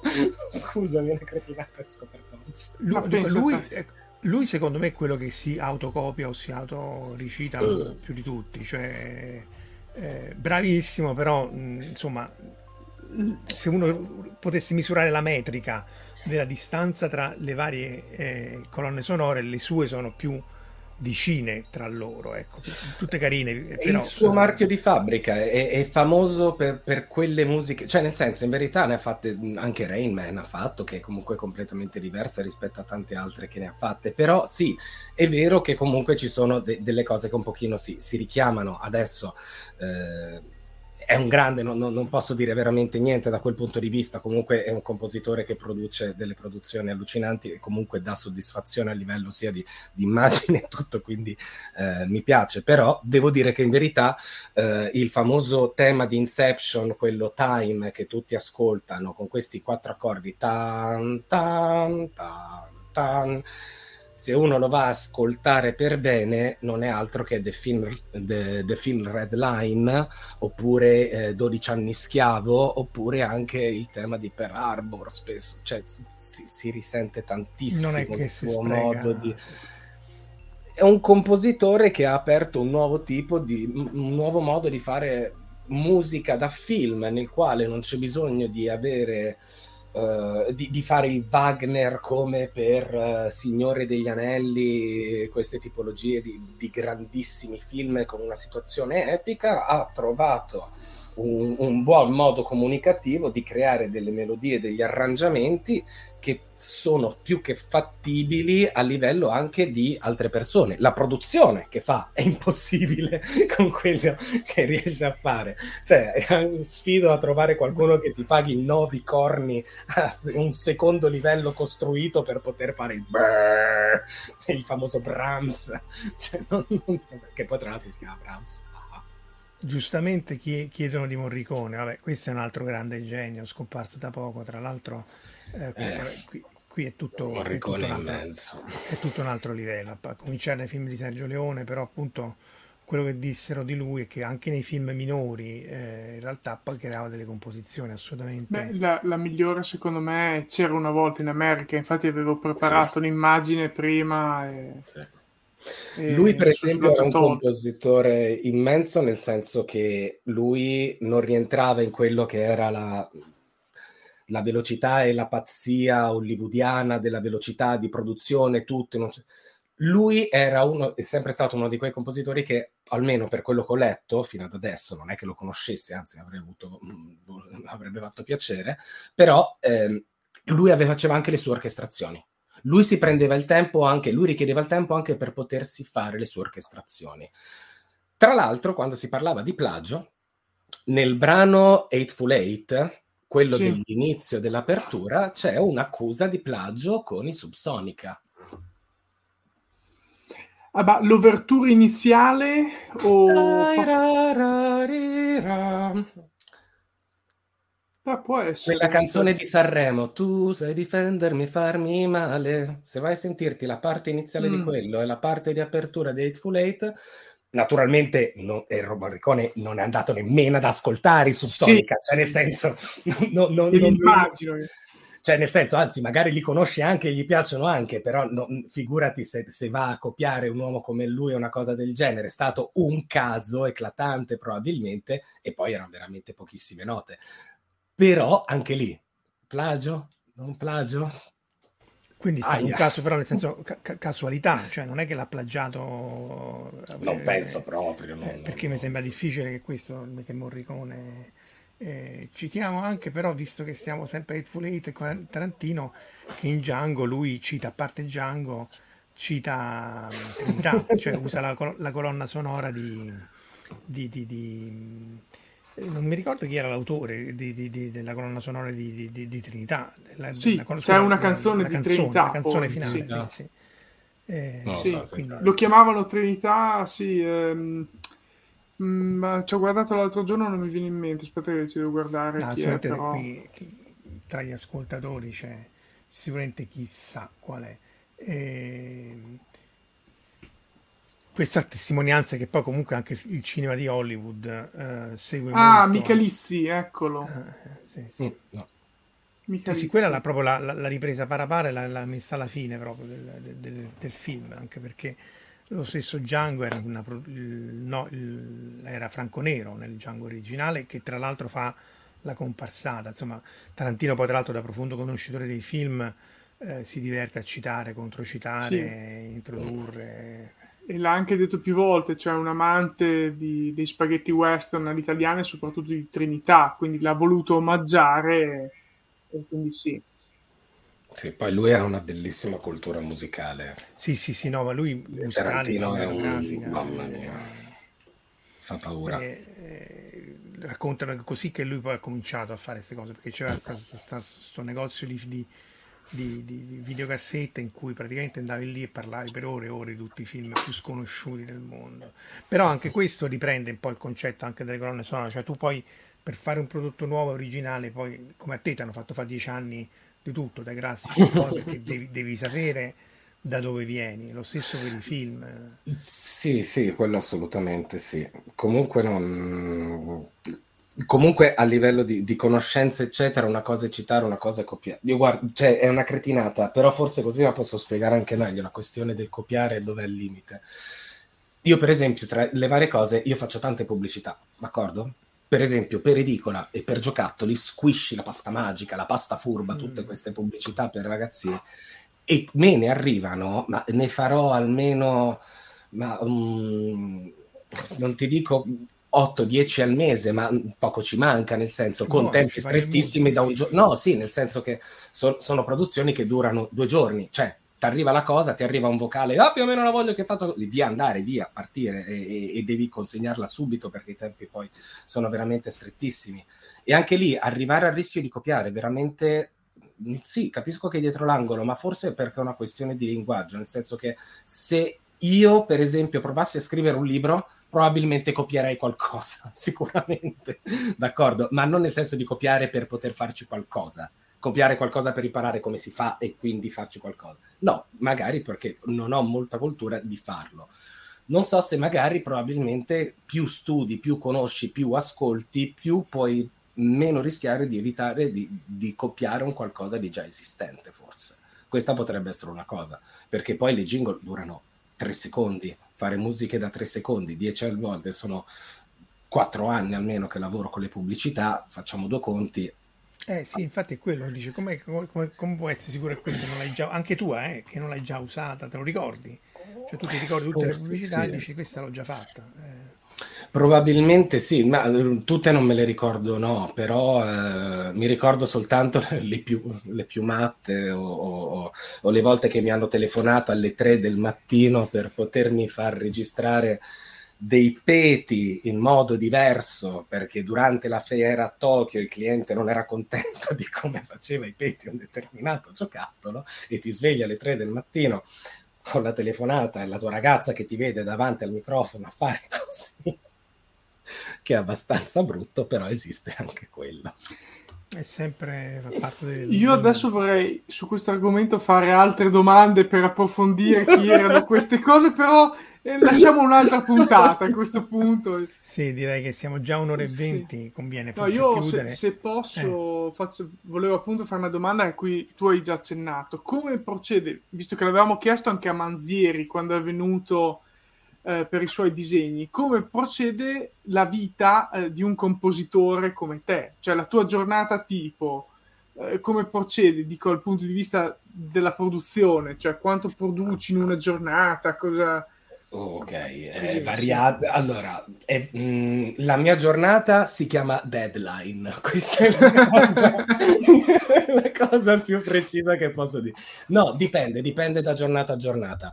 Nel senso che, per esempio, se um, di solito mi sveglio la mattina eh, mi metto ad ascoltare quello che ho prodotto il giorno prima in modo tale da vedere come la cosa, perché c'è anche una cosa, durante una giornata di, di, di scrittura o di lavoro soprattutto non è che si scrive su carta ormai, si scrive sul computer, ci sono le casse, ci sono le cuffie, si crea gli strumenti, fai già la produzione finita, quindi non ti chiedono soltanto di scrivere, devi anche proprio mixare, masterizzare la cosa, cioè masterizzare magari no, fai un'idea di masterizzazione, poi c'è uno studio a parte che ti cura la, eh, la masterizzazione in sé per sé. Um, di solito io potrei parlare più o meno di un, uh, due minuti al giorno, più o meno, d'accordo? Parlando di, di, una pubblicità che magari può partire da più o meno 15 secondi da produrre, un, potrei dire che più o meno un 5-6 5 ore partono per quello poi utilizzo le altre tre ore per poter, che ne so, in, cercare di mettere a posto quello che ho fatto il giorno prima oppure cercare di utilizzare, cercare un modo di fare dei loop perché spesso e volentieri ti chiedono soltanto dei loop, o, cioè non dei loop nel senso delle cose Mm, che poi loopano tipo beat hip hop, ma dei brani che hanno sempre lo stesso movimento e quindi devi cercare di creare delle variazioni in modo tale da poterlo sì. rendere continuo, soprattutto se c'è molto parlato sopra. E quindi quello, se sono stanco, faccio quelle cose lì. In altri casi, per esempio, cerco di, eh, mi capita di dover utili- di cercare di buttare giù delle idee nuove, delle melodie nuove oppure dei temi nuovi, perché c'è il proposal per un provinaggio di un nuovo prodotto, cioè di, un, di una nuova produzione e di conseguenza vogliono già avere il trailer d'impatto. Di conseguenza magari se sono stanco di fare musica cerco di buttarmi a cercare di avere più effetto possibile a livello di FX, quindi i famosi shua, shin, shung e cose del genere, botti, in modo tale da cercare di dare più ritmo. Quindi non è mai la stessa giornata. Di solito vario se c'è, la, per esempio, la jingle, o la faccio la mattina se il giorno dopo vuol dire la faccio il pomeriggio, quindi cerco di, di variare un pochino, anche perché se no non ci esco più di tanto. Dipende, dipende dalla giornata. Poi ci sono anche periodi come Covid nel quale mi sono ritrovato bellamente a studiare e a preparare un PhD. Ho avuto il tempo di fare il proposal senza problemi, perché non c'era molto lavoro. Produzioni non ce n'erano. In Cina i giocattoli erano bloccati, i set non potevano esserci più di due o tre persone, figurati se poteva un cameraman, un lighting o qualcosa fare. È stato un periodaccio faccia un po' pesante. Che bello. Ecco, Marco è ancora mutato, però fa finta di parlare. Ah, ecco, sì, ecco. Salve, sono Se, se, vuoi ti Possiamo... doppio io, dai. Cioè. Richiamiamo Flora per il doppiaggio. Ringraziamo Ian che tanto dovrà tornare perché qua abbiamo appena appena scalfito.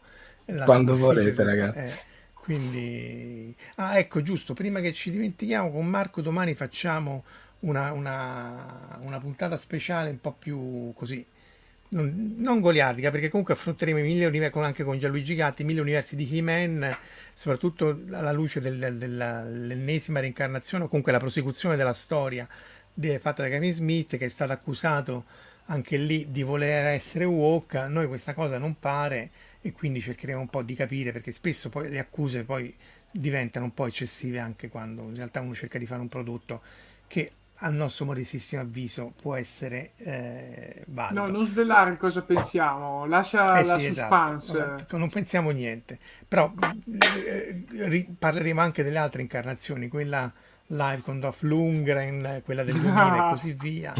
Eh, in realtà si poteva fare la fisica di Imen, eh, perché poi Eternia. Comunque, insomma, vi aspettiamo domani alle tre italiane, per questa un po' più... eh, idealmente è la figlia di quell'altra live che tu avevi fatto, cioè non mi ricordo più qual era.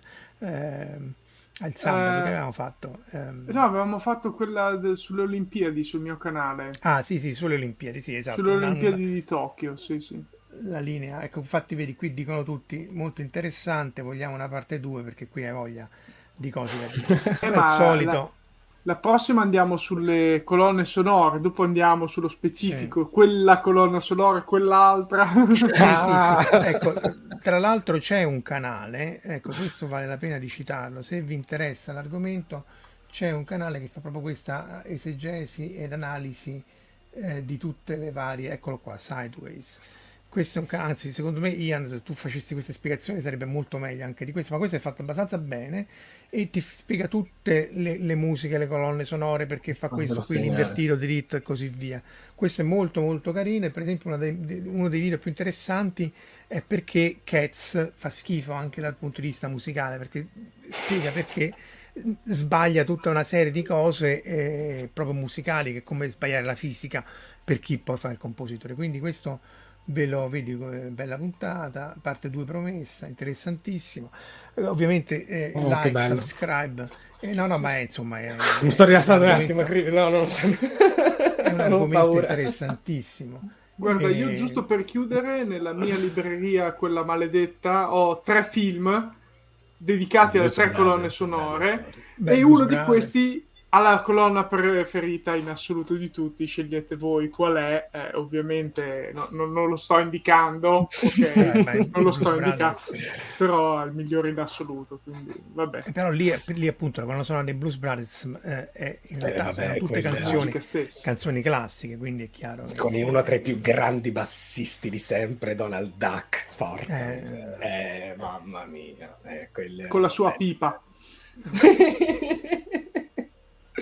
No, quel- quel- quello- no, su quello si potrebbe fare una puntata soltanto su quello, sinceramente. Penso Ah, che se allora uno que- fa un paio di, di- di ricerche, secondo me si trovano delle storie con Belushi e cose, perché poi Allora di suonavano davvero, tra l'altro, Sì, sì.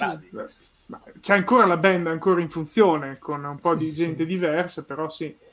Eh, no, fra l'altro questo qui allora ti opziono direttamente per il mio canale perché volevo già fare una recensione su quello lì e quindi dico no, cioè se bisogna farla la facciamo benissimo. Eh sì, sì, Va sì. bene. E, e poi ovviamente andate sul canale di Marco Taddia, questo se la va a Sandir, e quello di, di, di, di, di, di, fan- di Fantascientificast, immagino che lo, lo conosciate, e sempre il solito eh, Telegram a cui Sì, se però de- potete- devi aggiornare, non siamo più 76 membri, oramai siamo quasi 100 membri, cioè Vabbè, della è community. Sì, siamo, però a 100 non arriviamo, arriviamo a 90 che eh, è un numero gestibile su Telegram. C'è anche quello Sì, di sì. Scientificas che è 900 che è molto interessante ma un po' meno, un po' più difficile da, da seguire. È un film illuminante, si vede. si vede la luce. Eh. Questo è Jack O'Lantern, guarda, me la segno, si vede la luce e siamo a posto. Sui Blues Brothers, guarda. Sulla luce vi salutiamo, vi ringraziamo, buon fine settimana e appunto se volete domani alle 3 italiane saremo di nuovo qui ad ammorbarvi. Purtroppo senza Ian, ma Ian tornerà sicuramente qui a grande richiesta. Quando Ciao a volete, tutti. grazie mille a tutti. Grazie. Ciao. Ciao ciao. Avete ascoltato Fantascientificast, podcast di fantascienza e cronache della galassia, da un'idea di Paolo Bianchi e Omar Serafiti, con il contributo cibernetico del Cylon Prof Massimo De Santo. Potete seguirci ed interagire con noi sul nostro sito fantascientificast.it, su Facebook alla pagina Fantascientificast, su Twitter sul profilo at Fantascicast, sul nostro canale Telegram t.me slash fantascientificast, sulla nostra community Telegram t.me slash fsccommunity. Se siete particolarmente timidi, potete utilizzare la vecchia, cara e affidabile posta elettronica, scrivendoci all'indirizzo redazione at fantascientificast.it. Tutte le puntate sono disponibili sul nostro sito, su Apple iTunes, su Spotify e su Podbean all'indirizzo podcast.fantascientificas.it. Se volete, potete lasciarci una valutazione a 5 stelle su Apple iTunes ed offrirci una birra romulana o un gotto esplosivo pangalattico, sostenendoci tramite una donazione PayPal utilizzando l'apposito pulsante sul nostro sito. Fantascientificast è una produzione amatoriale. Non si intende infrangere alcun copyright, i cui diritti appartengono ai rispettivi detentori. L'autorizzazione SIAE 5612I5359. Nessun byte e nessun tribolo sono stati maltrattati durante la produzione di questo podcast. Alexa 4 e l'equipaggio di Fantascientificast vi augurano lunga vita e prosperità e vi danno appuntamento alla prossima puntata lungo la rotta di Kessel.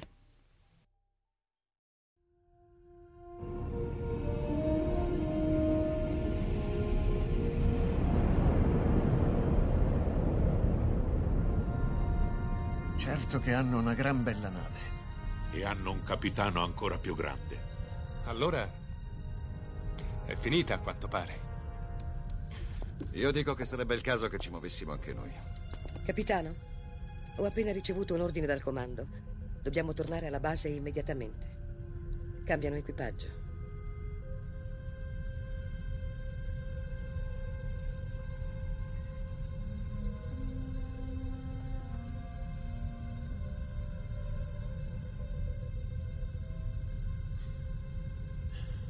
Se fossi umano, penso che ora la mia risposta sarebbe andate al diavolo.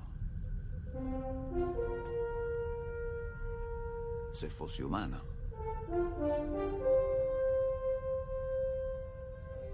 Che rotta, capitano.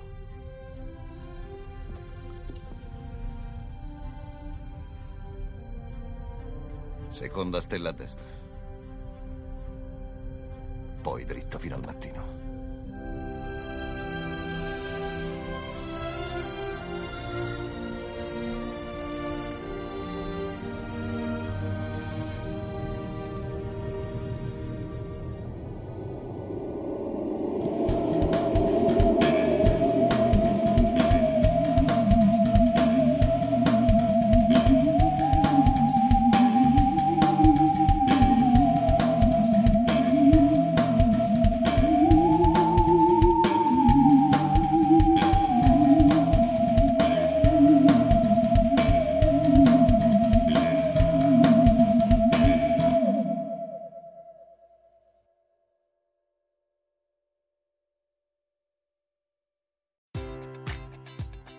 Enjoy all your favorite sports like never before at BetMGM. Sign up using code CHAMPION and receive up to $1,500 back in bonus bets if you don't win your first bet. When you register with BetMGM, you'll get instant access to a variety of parlay selection features, live betting options, and the best daily promotions in the business. And with BetMGM at your fingertips, every play and every game matters more than ever. Remember to use code CHAMPION and receive up to $1,500 back in bonus bets if you don't win your first bet. Place your money line, prop, or parlay bets with the king of sportsbooks today. BetMGM and GameSense remind you to play responsibly. See BetMGM.com for terms. 21 plus only, Virginia only. New customer offer, subject to eligibility requirements. Rewards are non withdrawable bonus bets that expire in seven days. Gambling problem? Call 1 800 Gambler. Promotion, promotional offer not available in Washington, D.C. At Parker, our purpose is simple. We want to make the world a better place by working more efficiently, by using more sustainable practices, by developing better technologies. We keep moving forward. With each new idea, innovation, and partnership, we're one step closer to fulfilling our purpose every single day. To find out more, visit parker.com/purpose. Parker, engineering your success.